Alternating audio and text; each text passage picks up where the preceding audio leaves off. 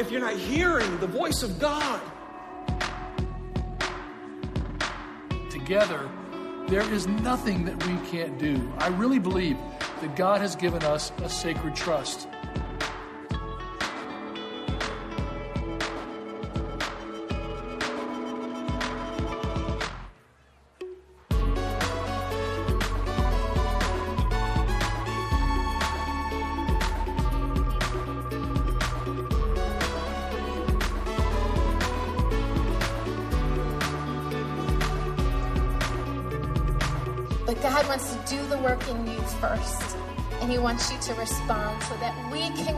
Out in force together from this place.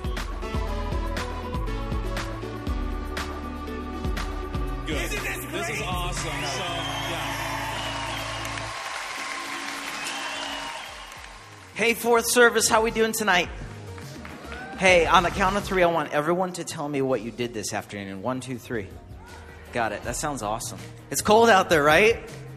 Yeah, it's cold. Well, welcome to Kensington, guys. If you've been here for 10 years, or maybe this is your first time tonight, my name's Chris. Just want to welcome you on behalf of our team, but we're so glad you've joined us. Hey, while you're walking in, you may have noticed a trailer for an event that's happening this Friday and Saturday at our Troy campus. It is our biannual leadership gathering. Such a powerful event. Maybe you lead a family, maybe you lead a ministry, maybe you lead a small group. Maybe you're saying, Chris, I don't lead any of those things, but there is one person you do lead, and that's yourself. And so this event is for everybody. We really invite you to, to join us this Friday night at the Troy campus, 6 p.m. Going to be two great sessions with awesome speakers. Saturday morning, we have custom tailored breakout sessions that can really bolster your personal leadership. So if you'd like to register, I encourage you to do so. Go to kensingtonchurch.org slash lead. You can do it right now from your mobile device. Register, and I really hope we'll see you Friday night at the Troy campus. Well, another thing we're really passionate about at Kensington is making sure people have an opportunity to find connection to other people, to other like-minded people. That's real important to me. I trust that's really important to you because you know, guys, we can't do this thing called life alone, right? So that's why I want to invite my friend Shar up. She's going to talk to us about the groups that we have going on here at Orion. Hi, Shar. How you doing? Good. Good evening. Thanks for coming out on this cold, cold night. Um, well, yeah, we really believe that uh, we want Kensington to feel like family to you, and the way to Yeah, do that right. is to jump into a smaller group. So if you haven't tried that yet, now is the time. It's uh, January. All the groups are kicking off within the next week or two. And if you look on the back of your program today, you can see how we've sort of organized the groups because there are so many for you that but we wanted to kind of organize it into the community groups, the courses, like I talked about Alpha last week, and then the care groups. For those of you who know you need some healing, and we're talking about some of those issues in these good, services, so we have groups for you there. So don't leave today without stopping in the lobby, asking some questions, find out which group is a good fit for you. Don't let this week pass by. You can just try something. You can also go to the website, kensingtonchurch.org slash groups, and you can search Orion Groups. Find the one that works for you. But we, if, if I see you out there, I'll probably stop, say hi, and say, what group are you in? And if you're not in one, I'll find one for you. That's good. Thank you so much, Shar.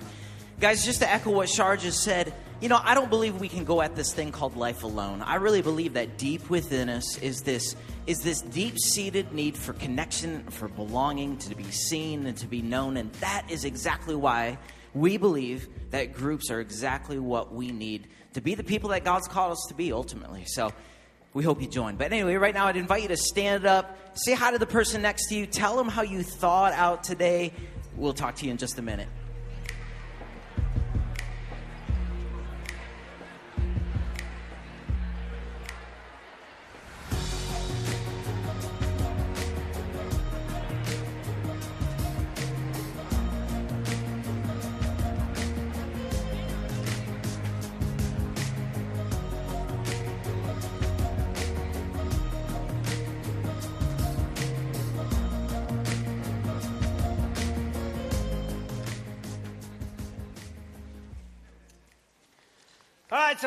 Sunday night crowd? This is, I said it last week, I said every Sunday night, it's the loudest crowd. It's like you guys came in from a party, or you want to make this a party, am I right? Yeah, something like that. Well, uh, you know, before we sort of turn where we're headed uh, tonight, I want to start with this. Um, let me see if you know who said this quote. There's, there's a pretty famous quote that goes like this Injustice anywhere is a threat to justice everywhere. Injustice anywhere is a threat to justice everywhere. It's the person that we take a day tomorrow to celebrate, Martin Luther King, said that in a letter uh, called the, it's a very famous letter from the Birmingham jail when he was put in jail for standing up against injustice in our country. Some of you know that. And tomorrow's a day we set apart to say to honor a man that stood up for incredible injustice. And uh, if I would have, well, anyway, I would just say this take some time tomorrow and read that letter. You can Google it on the internet, letter from a Birmingham jail. Read that letter. It's nine pages. It'll take you a few minutes. And I'm telling you, it's, it's profound, especially in the kind of year we've just had in this country and injustice and in our world. And it's, uh, it's, it's, it's right to take a day to honor a man that has changed the way justice happens in our country and in the world. And I just want to pray for a second, and, I, am hoping that you will do the same thing I'm going to do tomorrow. Wake up, the first thing I'm going to do, I was going to read that again. I've read it uh, many times over the years, but uh, just reading bits of it today, it hit me again.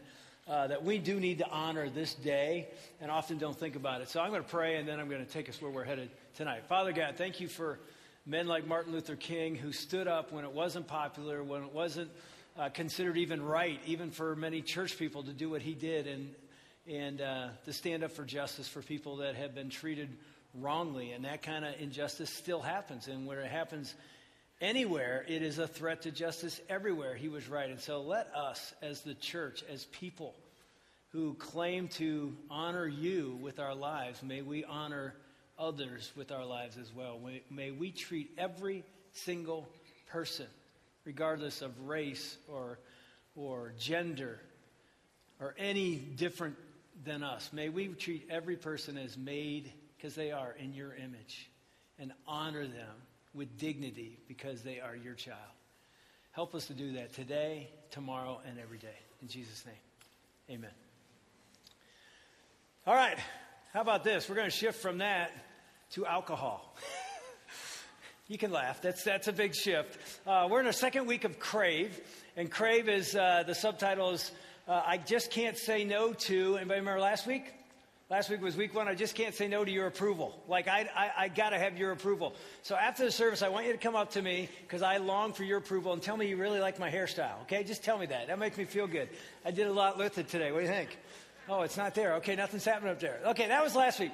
Today is a pretty heavy one. We're, we're, we're talking about I just can't say no to the bottle. And, and, I, and I want to say this every time you hear me say the bottle, it isn't just alcohol today. It's alcohol, it's substance. I mean, I don't know if you know, back in October, our president declared a national crisis in the United States uh, over opiates and marijuana use, I mean, not just marijuana, any substance, heroin uh, use in our country is a national crisis that we are still actually in. And so it isn't just alcohol, it's any kind of substance that we go to that we can't say no to, or we know somebody that impacts us that is a big part of this. And we thought one of the ways to start this day would be this. There was an album came out in 2008. Some of you uh, uh, uh, heard the album is by a singer named Pink, and her album was called Funhouse. You know the album? Most of the album is fun songs about partying. And then there's this really unique song in the middle of it that she herself wrote called Sober. And when you ask her why she wrote it, she said this. The whole song basically says, I wanted to know if it was possible to feel the way I feel drunk when I'm sober. Is it possible to feel that good without having a drink? And she wrote a very serious song about it. So we thought, let's start there. So listen to this.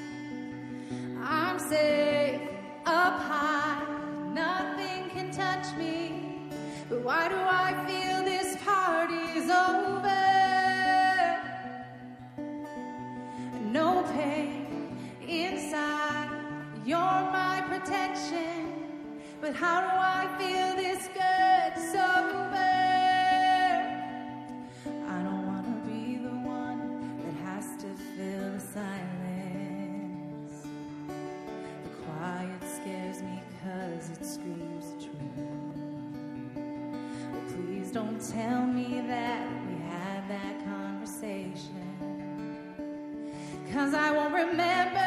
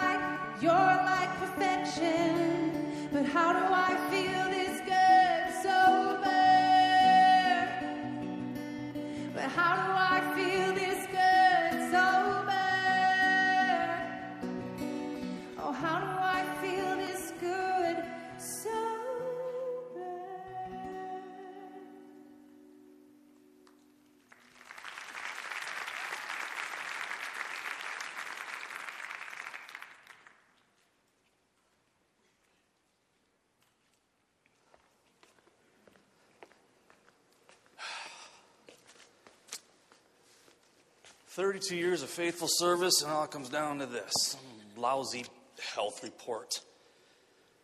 Oh. 32 years. Not one incident. 32 years. I can still fly circles around all those young punks. It says here something about a small heart ailment or something. It's a bunch of garbage.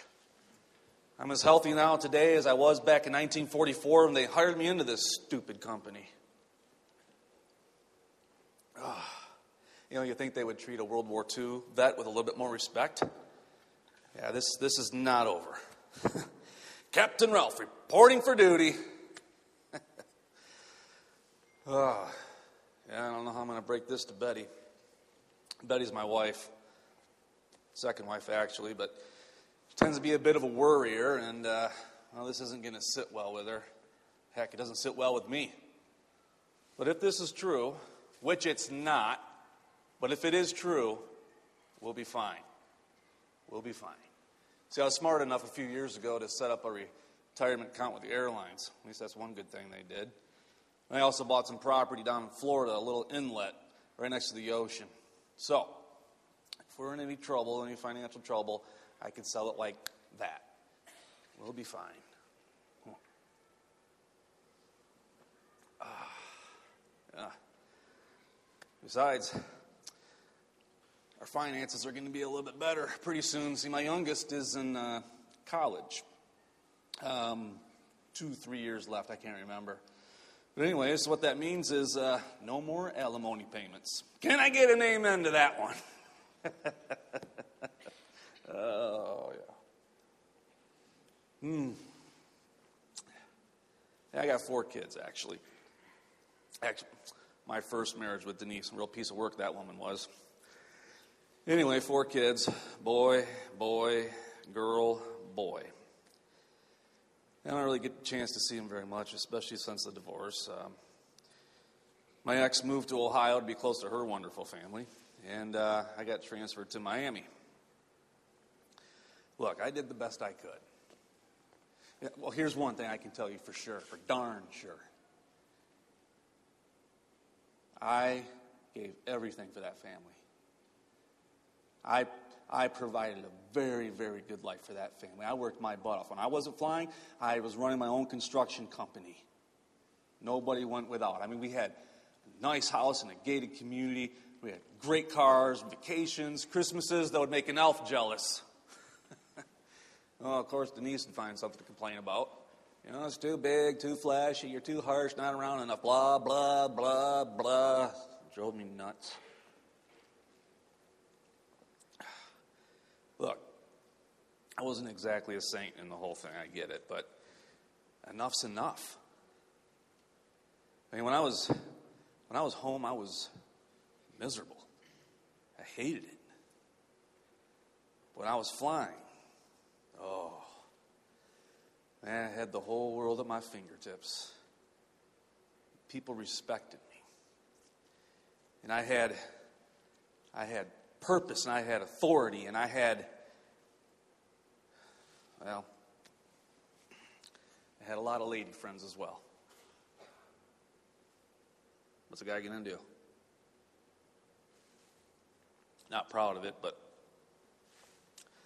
how long is a red blooded American male supposed to go without being his basic needs met, right?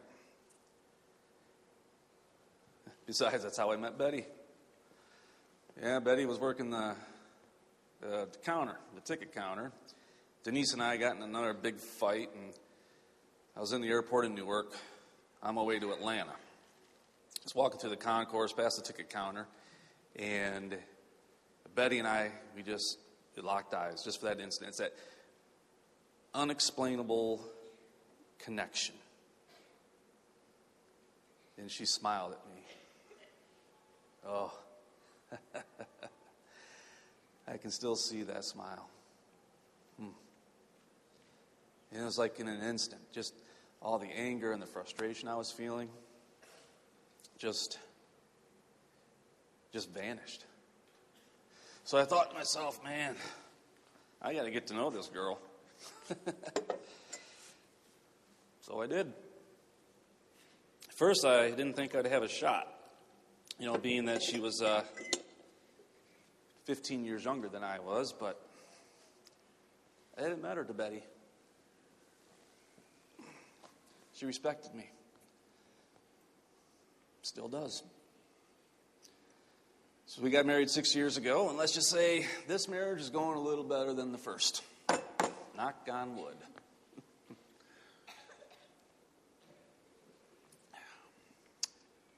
yeah, and the thing is, after the marriage, I started seeing my kids even less. You know, the older they got, the more strange the relationship got, and uh, now all four of them are all over the country.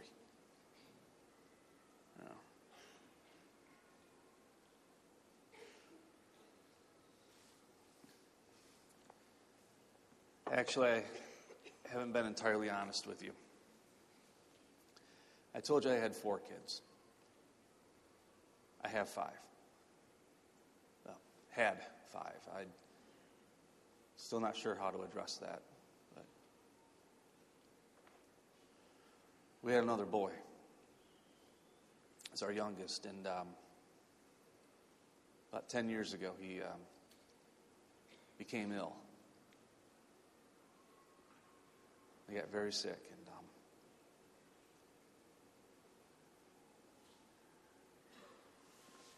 I really don't like talking about it. Um, besides, I got, I got to get ready. Betty and I are heading out to the club for dinner. And then tomorrow I'm flying up to uh, Indiana, of all places, to go see my youngest.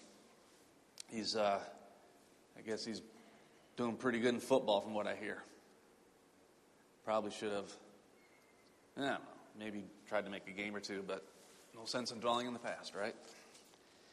Besides, I got to write a nice little letter to the bosses. They're to get an earful.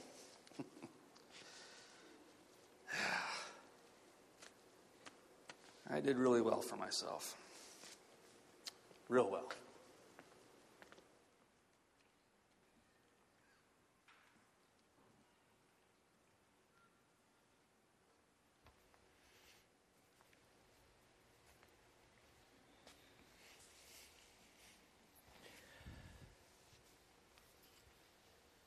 Well, I'm guessing some of you uh, have figured out that Captain Ralph is a real person. Real captain with the airlines back in the 40s, 50s, and early 60s. In fact, got a picture of him. This is Captain Ralph back in the day. And if you see any resemblance to me, you'll realize that's my dad, Captain Ralph David Wilson. And if you've been around Kensington, you've heard bits and pieces of my dad's story, but sort of looks like me, doesn't he? Except for the sideburns. I mean, that was that was him back when I was probably five, six years old. That was probably right before the divorce, but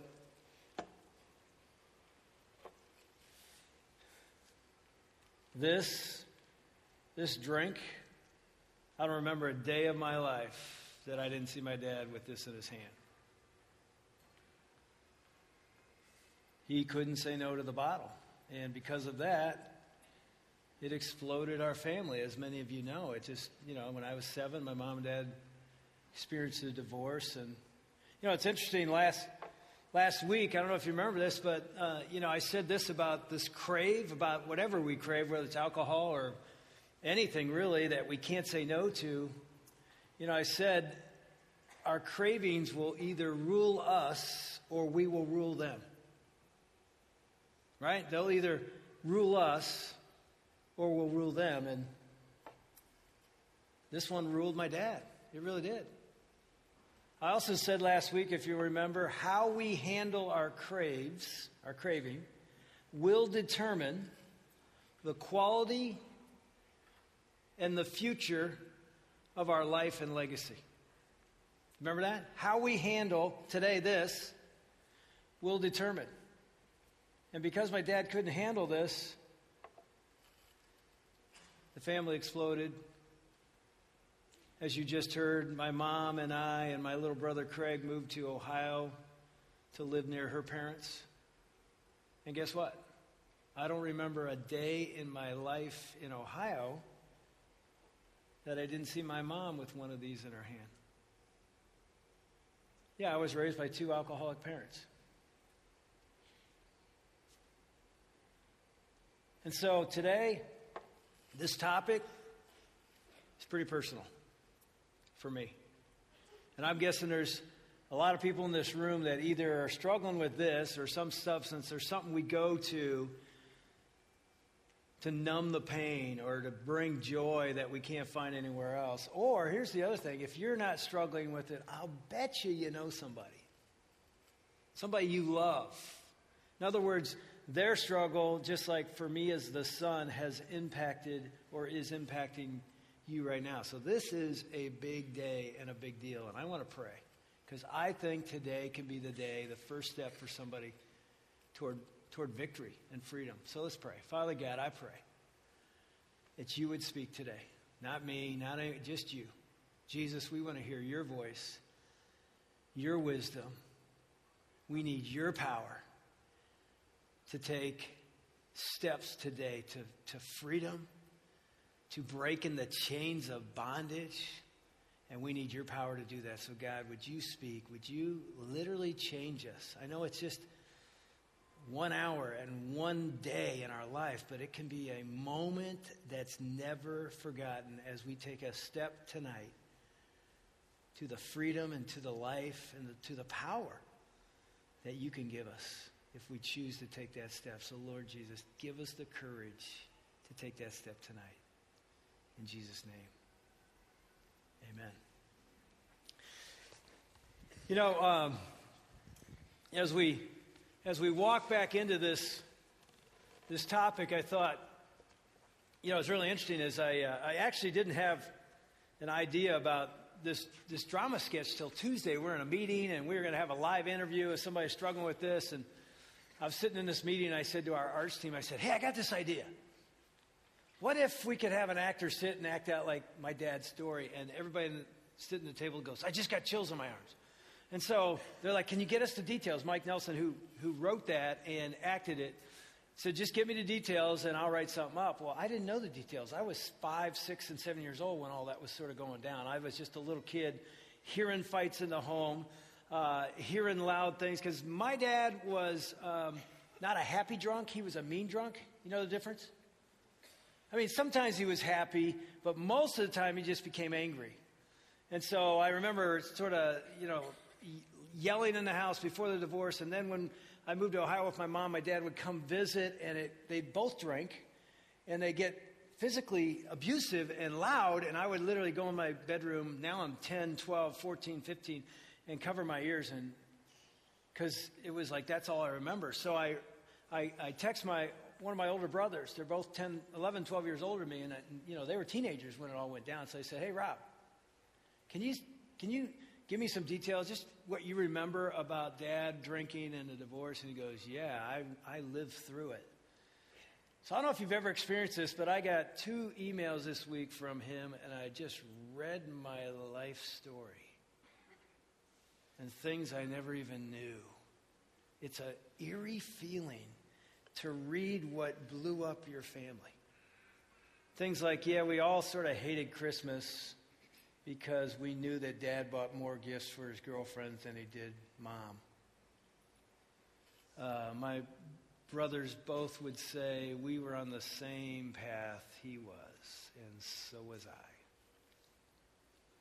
And so when I think of alcohol and the decisions I've had to make because of where I came from, I have a unique perspective that I hope I can help all of us with because, like I said, the amazing thing about this, this deal is how we handle, specifically today, alcohol or substance abuse will determine, you know this, but I want to remind you, how you and I decide how to handle whatever craving it is, but specifically today, alcohol or substance abuse, how we handle this will determine, you don't have any option, will determine the quality and the direction, the future of our lives, and our legacy.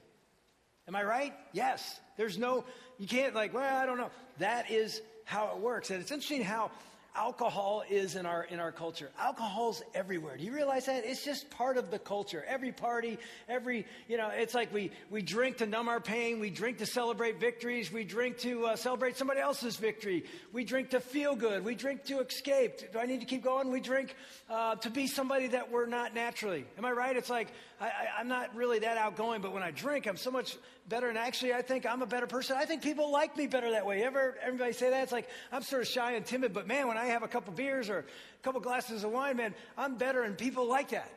People actually think that's true. In fact, we, we, we can do things that we would never do sober. In fact, uh, I heard a sort of funny story about a guy who went to a men's retreat at church years ago, and it was just guys. And but one of the talks at the men's retreat was about marriage, and the guy was challenging the guys to go home and be a better husband, and maybe even become the romance husband you used to be now. And this one guy that hit him. He's like, "I'm not romantic anymore. I've been married like 20 years. I'm gonna." You know, be romantic. Uh, so on Monday, right after retreat, he goes to work and he's coming home. His wife was a stay-at-home mom with four kids, and he comes home and he stops and gets flowers. He gets a card, writes a little love note, and he's pulling in the driveway. And he thought, oh no, I'm not even going to pull in the garage and walk in the back. I'm going to go to the front door and ring the doorbell just like we used to date, right? So he's all excited. He goes up to the front door, rings the doorbell. His wife comes to the door, opens the door. She's got a baby screaming in her arms. Her hair's all messed up. Food is all over her body. Am I right? That's what it's like when you got little toddlers in the house. She's just standing there looking at her husband like, What are you doing? And he goes, Honey, these are, these are for you. I love you. I made you a card. I just want to say to you, I love you. And she starts crying. He's like, What, what are you crying about? She goes, Today has been the worst day ever. She's got croup. The washing machine broke. Water's all over the laundry room. Tommy slipped and fell, broke his arm. Just got back from the ER. We've been there all day. It's been the worst day ever. And then you, you come home drunk. all right, that's a, that, that's not a true story. That's a joke. Now, here's what I was thinking. How do you bring humor to a day on alcohol? I just did, all right? We laughed. I, I mean, I can't get up here and tell joke, joke drunk jokes, right? Although I did. Anyway, we got to laugh a little bit. But here's the thing we drink to be somebody we aren't. That's what that sort of joke sort of illustrates, right?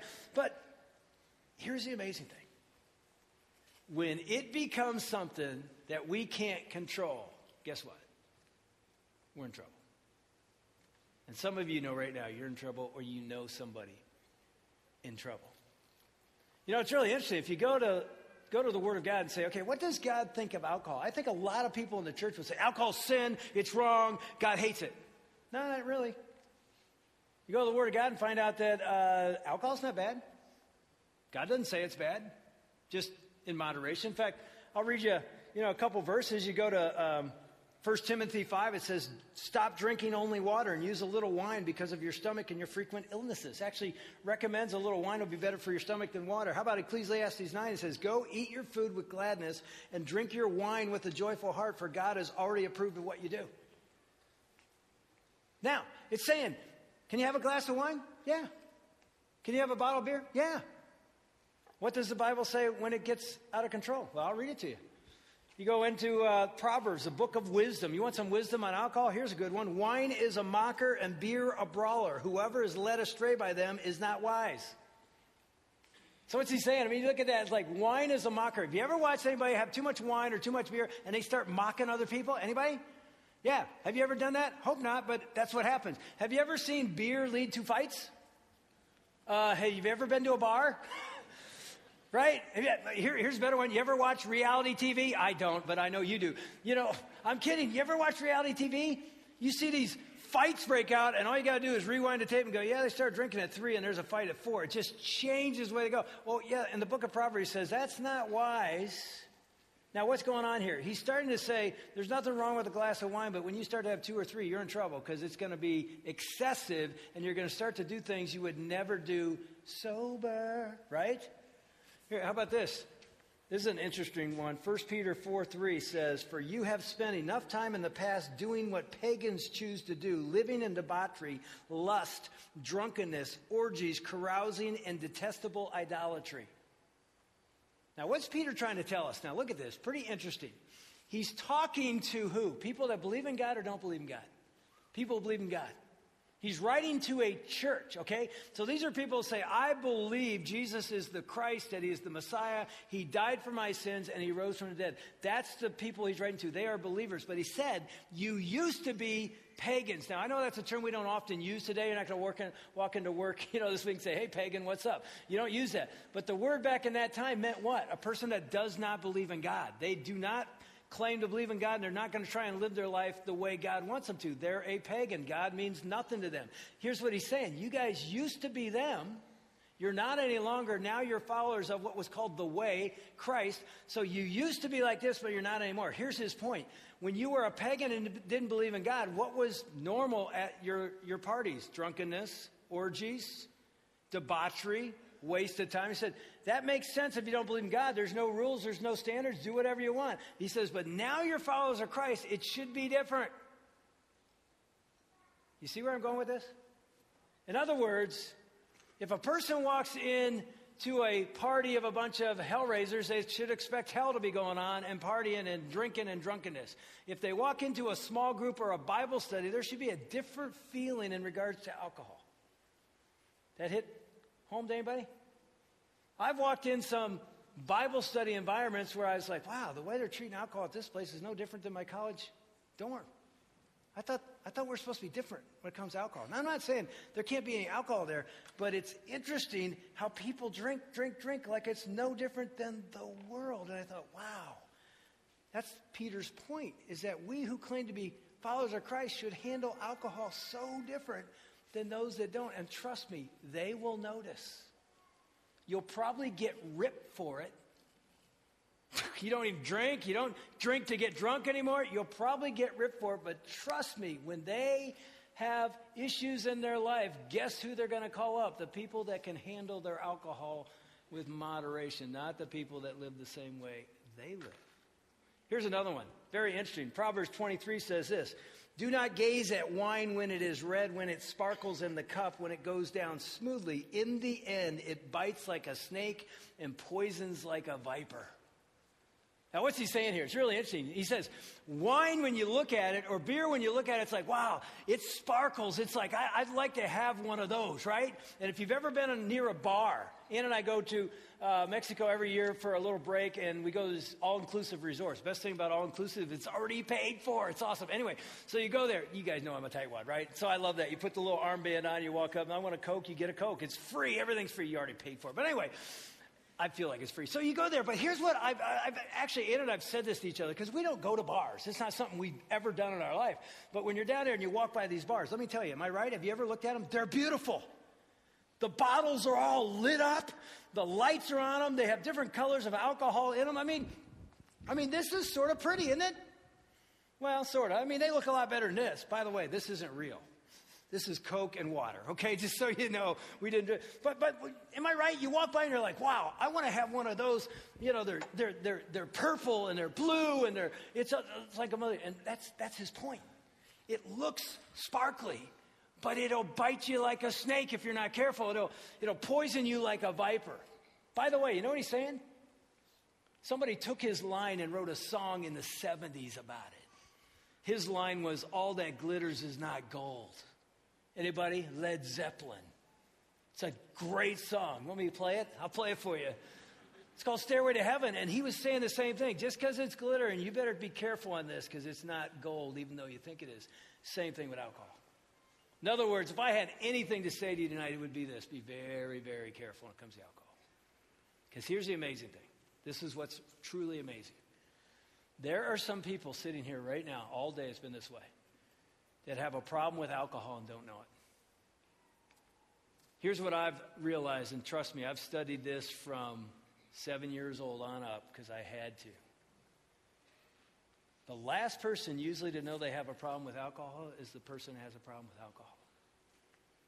My dad didn't even think he had a problem with it. My mom never thought she had a problem with it. And here's the other thing I've noticed everybody else knows, but they don't.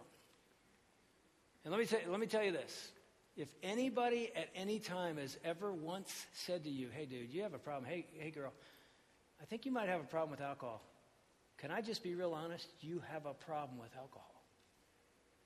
And if you disregard that or get angry or defensive about that, that just even proves it more. You have a problem. And this day is really important for you. Or maybe you live in a family or you know a close friend.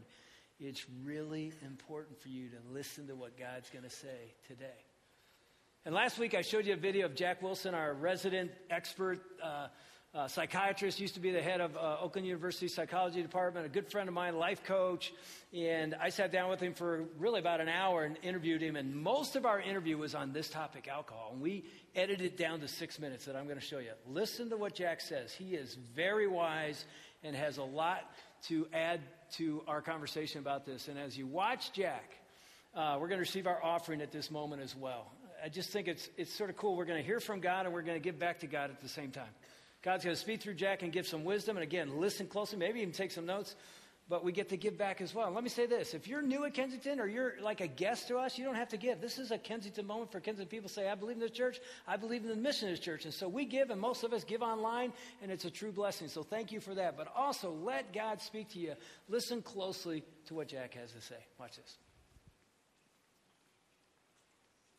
Let's take what you just said and apply it to like alcohol. Sure.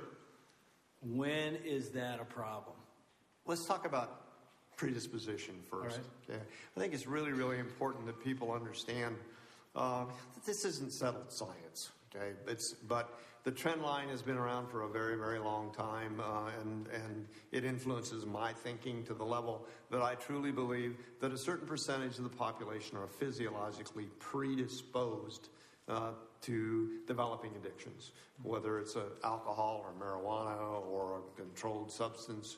Uh, we're physiologically predisposed, and the best way to figure out whether you're physiologically predisposed is to look at your family history. You know, take a look at that family tree, you know, and see if there are people in your past uh, who um, have had problems with drinking or, or whatever, because that used to be the term that was used.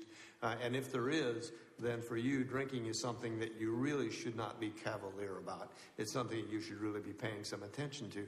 Because if you have a physiological predisposition, then you're going to move through uh, recreational, moderate drinking uh, to irresponsible drinking and addiction much more quickly than someone who doesn't have a physiological predisposition. Now, obviously, somebody like me, you know, I look at my family tree Right. and I have two alcoholic parents. Mm-hmm. For decades, I never even thought about it. It's like, oh, I can drink a beer, I can drink whatever, it's no big deal. You would have immediately said to me, dude, be very, very careful with this. Exactly. Everybody should be careful, but especially somebody with a background like mine. absolutely. So, what do I do? Uh, well, in your situation, uh, I would have I would have said to you that you need to be aware of the fact that becoming intoxicated is just not safe for you. If you were to drink even moderately, uh, then I would say there's a better than a 60% chance that you would have triggered uh, your physiological predisposition, and we'd be talking about some kind of a recovery issue. And I've heard you say in the past the analogy of uh, playing Russian roulette with predisposition. Talk about that. Yeah, when we have a predisposition, um, the higher that predisposition is. When we look at our family history, you know, if both your parents have a substance abuse issue, then the likelihood that four out of if there are five kids in the family, like my family, uh, the probability is that four out of those five kids are physiologically predisposed. Uh, and then if the grandparents have a you know have an issue, the aunts and the uncles. So the more people you have in your family tree, uh, or the more uh, more culturally relevant it is for you, uh, and you're playing Russian roulette and you're spinning the cylinder. Okay, if you don't have a physiological predisposition, yeah, you can probably develop alcoholism. It's not likely, but it's probably good. But let's say you have one bullet in the cylinder. But if all of those factors that I just described to you are there, then you've got five bullets um, in there, and there's only six spots. You know, so the higher the issue is there in terms of, of number of people, then well, we get, better be careful with this Russian roulette thing. What would you say to the person sitting out here that says, I don't really have a problem with drinking? Maybe they do, maybe they don't, but they really honestly don't think they have a problem. How does a person know? Well, the, one of the biggest issues in terms of the way you know is the feedback that you're getting from the people around you. You know, if you have people saying to you, uh, I think you should um, cut back on your drinking, well, pay attention to them, see what they're saying. Uh, if you're in a circumstance or situation where family members, colleagues, whatever, have said to you something about your drinking and you get angry about it, well, pay attention to what to what they're what they're saying. You know, uh, if there's a circumstance or situation in which you feel guilty about your drinking, well, pay attention to that. Uh, and uh, and if you're in a circumstance or a situation where at any point in time you've ever uh, had a hangover, and you wake up the next morning and you and you convince yourself that you need an eye opener to get the day going. What I just did was what's called the CAGE, C A G E, uh, and it's taught to physicians and, and therapists uh, to get an introductory idea in terms of if you say yes to two of those four questions, then we need to have a chat about whether you're drinking irresponsibly or perhaps you're in a circumstance or situation where you've already what we call tipped over. into addiction. Now walk through the cage again. I'd love to hear the C A J G E explained. Okay. Have you ever tried to cut back? So that's the C. That's the C. Have you ever been angry? You know, uh, when someone questioned your drinking.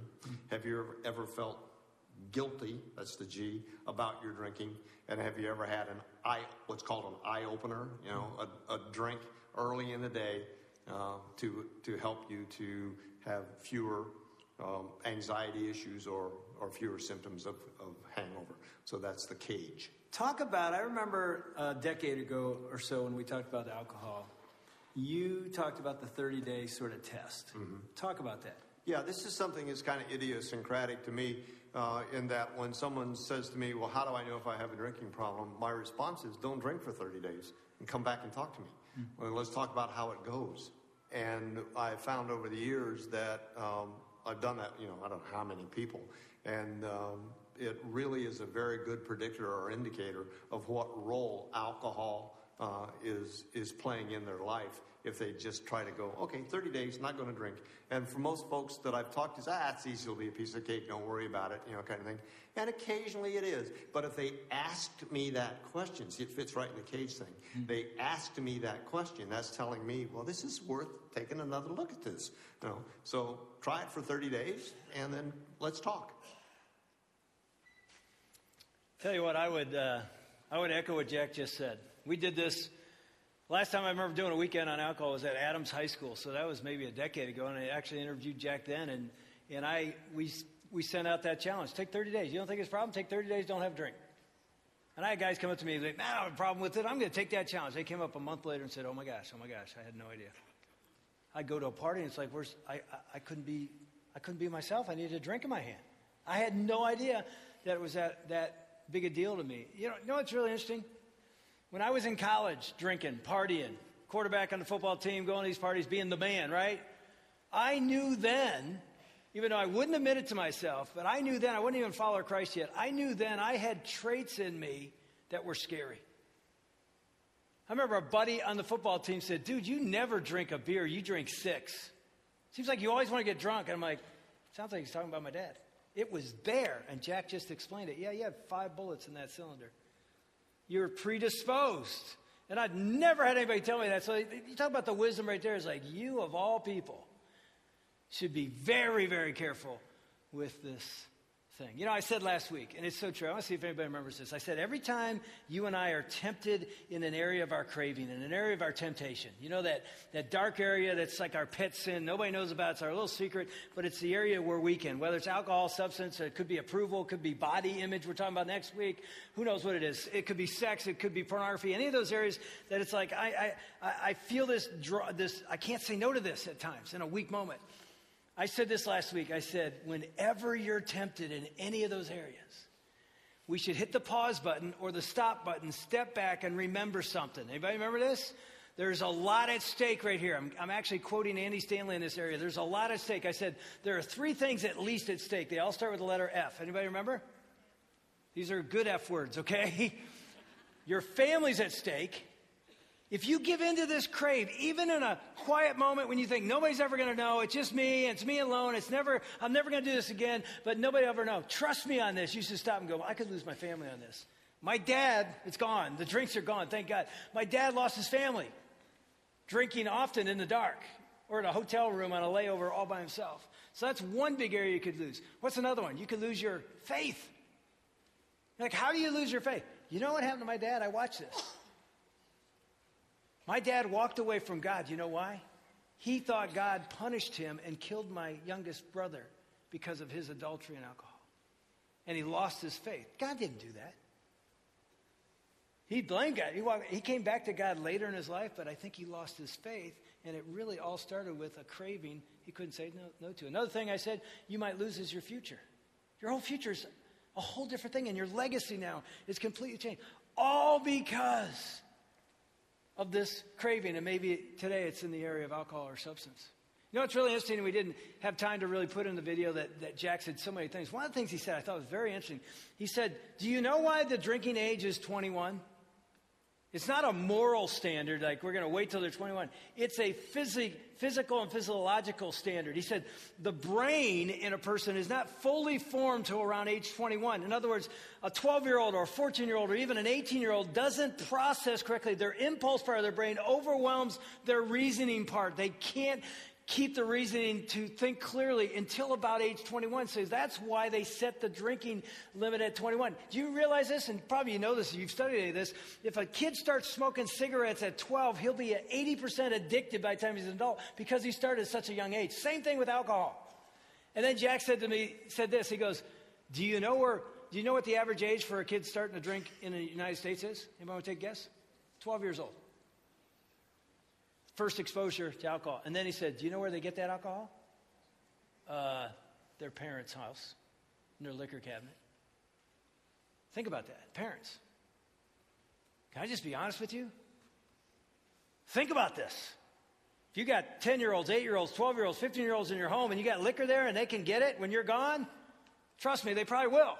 And guess what? They're not going to listen to what you say about alcohol. Jack made this very clear too. They're going to watch what you do with alcohol and copy it. And I say with parents all the time, I, go, I can't believe my kid's drinking. I just want to look and go, well, you're drinking. He wants to be like you, and there's no difference. Like, think this through. It's like taking a gun with bullets in it, laying it on the coffee table, and say, see you later, kids. I'll be back tomorrow.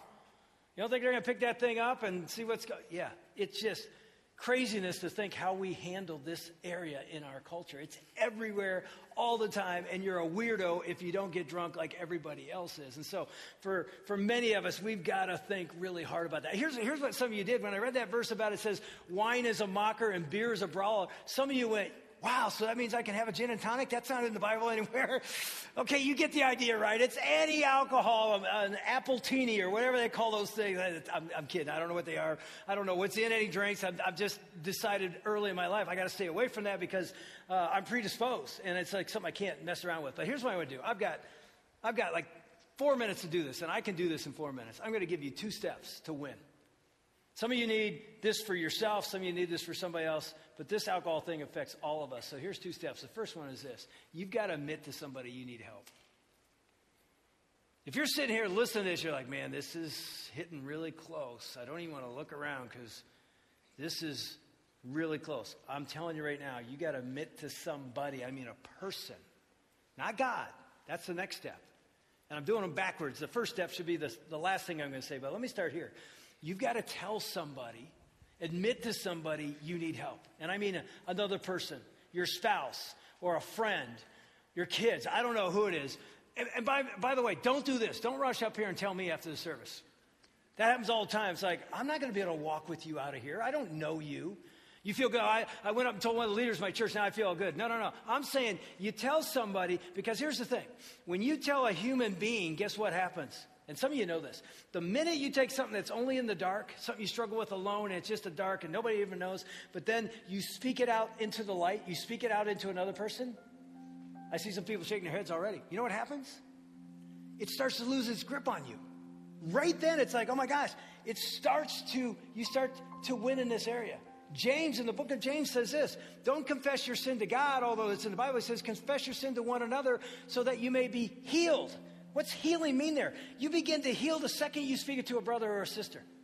You understand that? It's like oh, the second we do that, boom, we're held accountable. Because here's the thing we do we play games with God. Here's how it, here's how it go I'm going to confess this sin to God, and He will forgive me. And by the way, He does. Jesus' blood died for that, and so He forgives you. But here's the thing we play this game. Now it's just me and God, and only God knows, and nobody else knows. Well, guess what? The next time you're in a weak moment and you give in again, you go right back to God. God, it's just you and me. Okay, I'm forgiven. Good. I'm never going to do this again. Okay, okay, we go. And then you never tell anybody, you're never going to win. Anybody know what I'm talking about? You're never going to win. The second you tell somebody, a human being, you admit to them, I need help, you get help. Do, Think about it. Do you know why we had Shar Kelly up here talking about what's out in the lobby right now? Small groups. Do you know why they're in the lobby right now? Because the best thing some of you will ever do tonight is not listen to me, is when the service ends, walk out there and say, I got to get in a men's group. There's men's groups out there, there's women's groups out there, there's marriage groups out there, there's divorce groups out there, there's finance groups out there, there's there's a group for people that like animals. I don't know. There's everything out there. There's, there's a way for you to connect with some people. Because some of you are sitting right here going, I don't know anybody. I don't know who I would tell. So I would tell you, no, you'll know somebody in six weeks if you join a group. And I know it's scary. It's like, I'm not going to go to a group. Trust me, in six weeks or maybe three weeks, this big church where you think you're going to be changed on a weekend, a weekend is not going to change you. Hopefully, it'll help. But a small group where you start to do life with other people is literally going to change your life, may save your life. My dad had nobody. He told nobody. It was like the Wilson family secret. Nobody knew. That's what happens when you live in secret and you aren't willing to admit, I need help. And by the way, probably one of the best ministries of this church meets here on Tuesday nights. It's called Celebrate Recovery. It's for people that need to walk in a room and say, I'm struggling with alcohol. And here's what you find. Yeah, me too. Come here. Let's talk. And they start doing life together. It meets right over there on Tuesday nights, and most people are scared to death to ever walk in there. And I'm telling you, they're the most honest, safe people in the whole church because they're not playing games anymore. There's no mask in that right. It's like, I need help, and I'm not afraid to say it, even though I'm afraid to speak it out loud. But the second they do, they find not judgment, but mercy and strength in numbers as people. And I'm telling you, best thing you do is go to that table out there and say, okay, tell me where to meet you Tuesday night. I'll be there, and your life will begin to change. That's, a, that's the second thing you need to do. The first thing you need to do is, is admit to God you're powerless without Him. First, you admit it to God. You start there and you get on your knees, and I mean on your knees, like my dad eventually did, like I've done, and said, I don't have the strength to win over this crave. And God says, You're right. I do. The Apostle Paul wrote it this way When I'm weak, then I'm strong. You don't get God's strength until you're willing to admit you're weak. And the second you do, do you hear what I'm saying? The second you surrender your life to Jesus, and you say, I am powerless without you, God says, Not anymore, you're not. I will give you the power, the literal resurrection power of God that raised Jesus from the dead is yours and mine. And here's the thing you can walk out of here tonight, not a victim anymore, but a victor. We're actually going to sing that. You can walk out of here a victor. Seriously, it is, and it isn't just a, a, a, lyric in a song. It's like if you surrender, some of you, tonight's your moment. I'm telling you right now, tonight's your moment to say, I have been battling this all on my own and I'm so weak. And God says, I know you're weak, but strength is found when you admit your weakness and I will give you power. Here's what you get you get the Holy Spirit power of God who rose Jesus from the dead lives in you. Think about this. I go from somebody that's a victim, I can't control this, I give into this, I'm like an orphan, I'm, I'm, I'm poor, I'm powerless. And God says, Not anymore. You now have me. You are my son. You are my daughter. You have the power of God living right here. You can have victory over the biggest craving in your life. How do I know this? I've got it. And I'm not saying I have it every second. It's when I make bad choices, I make bad choices, but I have the literal power of God in my life. And some of you are like, I've never experienced that. tonight, your night. I'm going to pray for you right now. I'm going to invite you to pray a prayer that says, I'm giving my life to God. And we're going to sing a song later. It says this Chains fall, fear bows. How does that happen at the name of Jesus? Doesn't happen in your name, doesn't happen in my name. Your addiction is not afraid of you, but your addiction is afraid of the power of Jesus. And if you don't have that, good luck. But if you have that, victory is yours and it starts right here. So let me pray. And if this is your night, I would say, why would you wait till tomorrow? Start victory right here, right now by surrendering your life. And then we're going to stand and sing as a community. What's that mean? Power in the number of people saying, We believe in that God who makes us a victor, not a victim. Jesus Christ, I pray that one or two or a hundred right now, this would be their moment to say, I'm in. I surrender everything. I surrender this crave for alcohol or substance or anything. God, I can't do it without you, and I've tried to do it. I've never really truly admitted I am powerless without you. So, Jesus, I believe you are the answer. You are the one. You forgive me on the cross with your blood, and you give me now power through your spirit living in me to live a brand new, victorious, and powerful life. God, I know, I believe it starts right here, right now. God, may you help me to take that first step. And Lord, help me as I get up and walk back to my life to take the next step to connect with another person or a group of people to hold me accountable to see you heal me. We begin that right now, right here, in Jesus' name.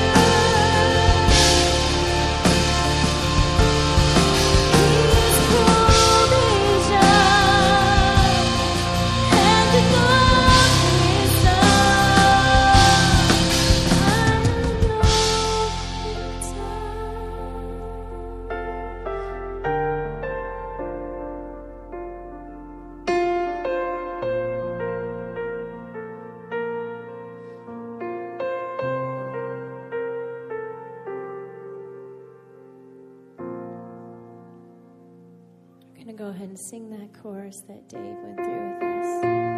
He goes, chains fall, fear bows. Here now, Jesus, you are everything. Lives are healed, hope found. And here now, Jesus, you are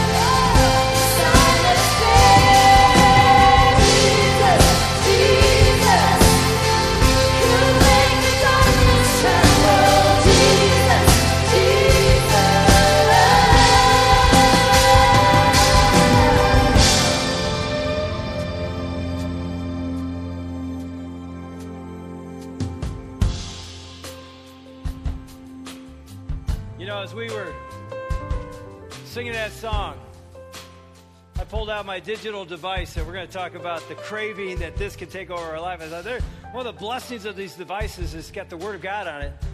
And we just sang Philippians 2. It says, Therefore, God exalted him to the highest place and gave him the name that is above every name. And at the name of Jesus, every knee shall bow and every tongue shall confess that he is Lord. What we just sang was not just a lyric of a nice song. It was like, oh my gosh, we sang the name that gives you the power to overcome your crave. You understand that? And I tell you what, even as I was singing, I was thinking, man, we fill our lives so much during the week with horizontal music that sort of glorifies the things we're trying to control in our life. I'm telling you, the songs we just sang, download these, get them on your device, and start listening to what I call vertical music. And if you don't know what Hillsong is, or Bethel, or Passion, or Elevation Worship, or the song we just sang is by Mosaic Worship, just remember those words. Go download it, start putting it in there. I'll tell you, there's power in the name of Jesus, and there's power when we go vertical. There's something that comes back that gives us power that we don't have, that He has to win over the cravings of our life. And by the way, if you're like me and you can't make it till Sunday, we have something just for you. It's called, we're going to meet in the middle of the week. We call it mid week. How do you like that for a name? Mid week. Wednesday night, 7 o'clock. We sing those kind of songs. We're studying the book I just read from, Philippians, right now. We just started, we're in the third week of studying what does this book have in it for us. So come back 7 o'clock Sunday or Wednesday night. And then next weekend, we'll see you as well. And right now, as you walk out, connect at one of those tables, and we'll see you Wednesday night. All right? God bless. Have a great week. See you.